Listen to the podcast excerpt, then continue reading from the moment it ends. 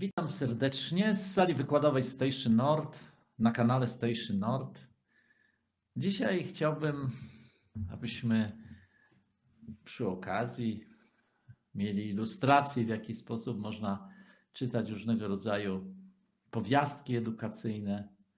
Czasami żarty, anegdoty i baśnie są używane do wyrażania prawdy.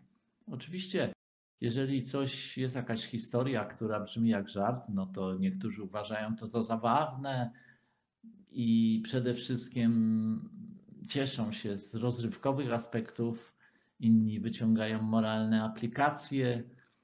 Ci pierwsi bawią się wszystkim, a ci drudzy no, nie mają poczucia humoru. Ale tak jak mówię, do wyrażenia prawdy używane są bardzo, y, powiedzmy, różne formy. No, na przykład baśnie z Tysiąca Jednej Nocy, które są czystą fantazją, są używane jakby do wyrażania prawdy.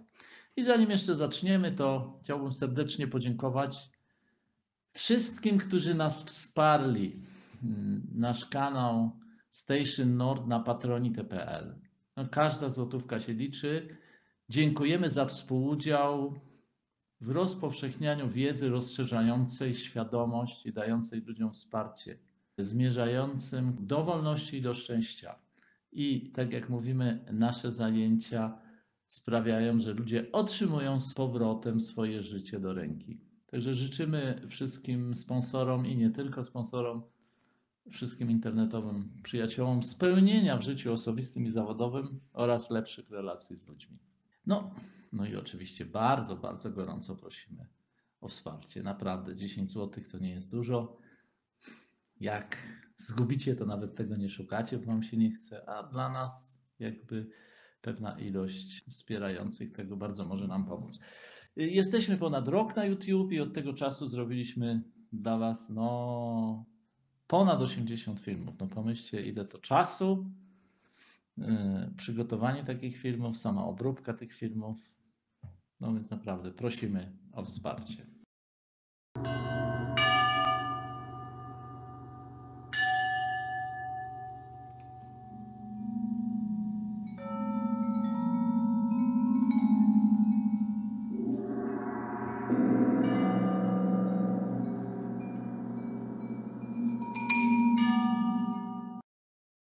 Także mieliśmy dzisiaj mówić co nieco o powiastkach, ale może zacznijmy od cytatu z Al-Ghazalego z Niszy Świateł w, w fajnym tłumaczeniu pani Joanny Wroneckiej.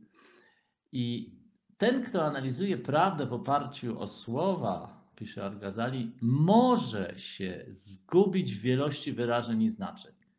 Jednocześnie może sobie wyobrażać, że dotyczą one wielu rzeczywistości. Ten, komu prawda objawiła się w sposób jasny, zwraca uwagę na rzeczywistość, a słowa są dla niego drugorzędne. Dlatego, kto jest mniej inteligentny, sytuacja przedstawia się odwrotnie. Zaczyna od słów, by znaleźć prawdę. Cóż, jasno i wyraźnie, ale nie będę dzisiaj komentował tego cytatu. Y, dzisiaj jakby mam dla Was inną historię, mianowicie oczywiście Nasruddin. Nasruddin y, to jest taka bardzo dziwna postać. Mm, no, oczywiście, generalnie jest to zbiór różnego rodzaju historii wrzuconych do jednego worka, do którego się nazwano Nasruddin. Część być może pochodzi od samego Nasruddina, ale to jakby to jest rozważanie, można powiedzieć, dla historyków, nie dla nas. Natomiast co robi Nasruddin? Nasruddin bardzo często naucza w ten sposób, że zachowuje się nieprawidłowo ale nie zachowuje się tak, jakby się sam zachowywał, ale zachowuje się nieprawidłowo, ilustrując nieprawidłowe, bardzo często idiotyczne, głupie y, ludzkie zachowania, które pokazują, no co pokazują, no ludzką naturę. No więc y, mamy historię o Nasrudinie i Nasrudin y, przyszedł do swojego przyjaciela, który był takim, no można powiedzieć, super lwem salonowym, no, wiadomo, chodzimy do różnych klubów salonowych, żeby się dowiedzieć, jak poderwać kobietę. Niektórzy płacą ciężkie pieniądze za to, żeby przejść taki weekendowy kurs. No, jeden z moich kolegów, który chodził na takie kursy, jak poderwać dziewczynę, przestał na nie chodzić, gdy przeczytał w internecie sprawozdanie pewnego człowieka, że zrobił taki eksperyment i każdej napotkanej kobiecie proponował seks. No i 30% się zgodziło. I mój znajomy wtedy przestał chodzić na takie kursy. No, no dobra, ale kursy kursami, a ja dzisiaj chciałem mówić właśnie też o tym, Nasruddin też miał problem, w związku z tym przyszedł do, e, przyszedł do właśnie takiego lwa salonowego gościa, który, no, jak to się mówi, wiedział o co chodzi i ma to coś, nie? I pyta się go, no słuchaj, no, no jak, jak poderwać kobietę, jak nawiązać kontakt z kobietą? I przyjaciel mówi, mówi, nie, słuchaj, to jest stosunkowo proste. Przede wszystkim najpierw musisz z nią rozmawiać o jedzeniu, no, różnego rodzaju warunkach biologicznych, yy, o, o dobrych potrawach. No, oczywiście dobrze byłoby, żebyś ją zaprosił na obiad.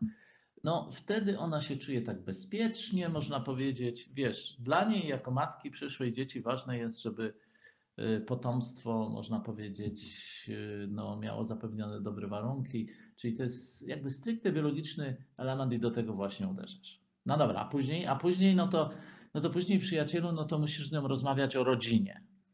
O rodzinie, o relacjach, y, o, o pogłębianiu relacji, o tym, jak budować szczęśliwą relację, y, jakby, jak ważne jest ciepło i tak dalej. No i wtedy jakby dostaniesz duże ciepło, ona jakby wchodzi w ten układ, zaczyna być bardzo zainteresowana. No i co? I co dalej?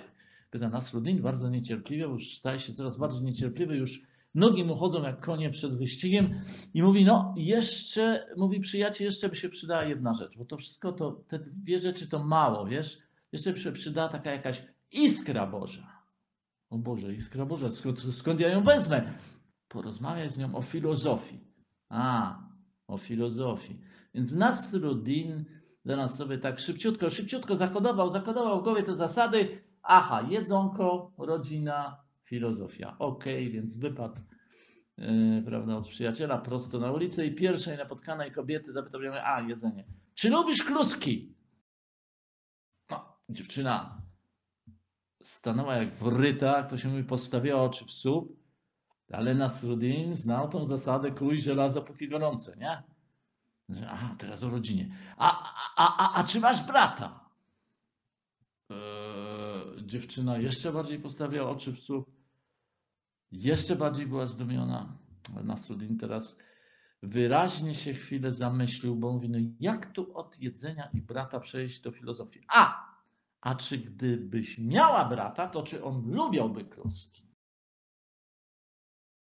I teraz zastanówmy się y, nad y, jakby tą historią. Ona oczywiście ma swoje aspekty zabawne, no humorystyczne, jeśli ktoś rzeczywiście ma poczucie humoru, jest w stanie dostrzec, ale też zastanówmy się, jakie założenia ma Nasruddin i jakie założenia mm, jakby przedstawia Nasruddin przez swoje zachowanie. No przede wszystkim takie założenie, że wystarczy mieć parę punktów, raz, dwa, trzy i już można skutecznie działać. No to jest zachowanie bardzo charakterystyczne dla wielu ludzi. Raz, dwa, trzy i już, prawda? Raz, dwa, trzy i mam. No i co czyni ludzi tak głupimi? Czy ludzie naprawdę aż są tak zidiociali? Nie, nie są, nie są. Ale czasami zjawiają się takie elementy mentalne, które jak spadną na umysł, to tak jak chmura, to następuje dysfunkcja zdolności obserwacji inteligencji. I kiedyś znałem, kiedy wreszcie znalazłem dobrego dentystę, jak byłem dużo młodszy, to oczywiście zapytałem go, zadałem mu takie pytanie. Mówię, panie doktorze, niech mi pan powie, dlaczego niektórzy pańscy koledzy po prostu chrzanią robotę, a inni wykonują ją rzetelnie, zgodnie z wiedzą medyczną i rozwijającym się doświadczeniem. I dentysta się tak zamyślił i mówi, mówi, wie pan, to jest sprawa mentalna, to jest kwestia mentalna, właśnie.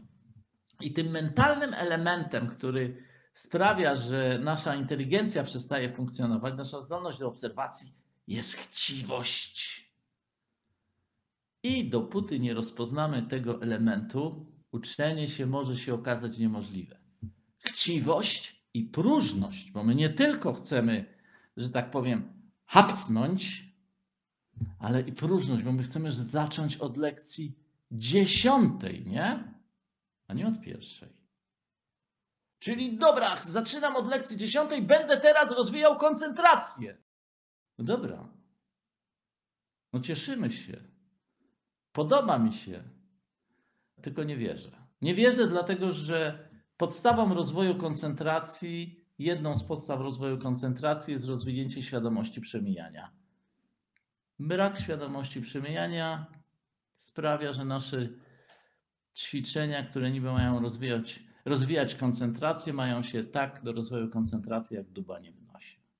Czyli znowu będziemy biegać, ale nie umiemy chodzić. Także Nasruddin ilustruje człowieka, który chciał skorzystać, ale bez wysiłku. Niewielkim albo niewielkim wysiłkiem. I mamy teraz masa ludzi, którzy hapsną coś, nie przetrawią, a jak nie przetrawią, to chodzą i wymiotują po internecie niestrawionymi treściami, albo próbują niewielkim wysiłkiem skorzystać. No i potem mogą tylko powiedzieć jedno: cholera, to nie działa. A tysiące lat zmagamy się z takim problemem.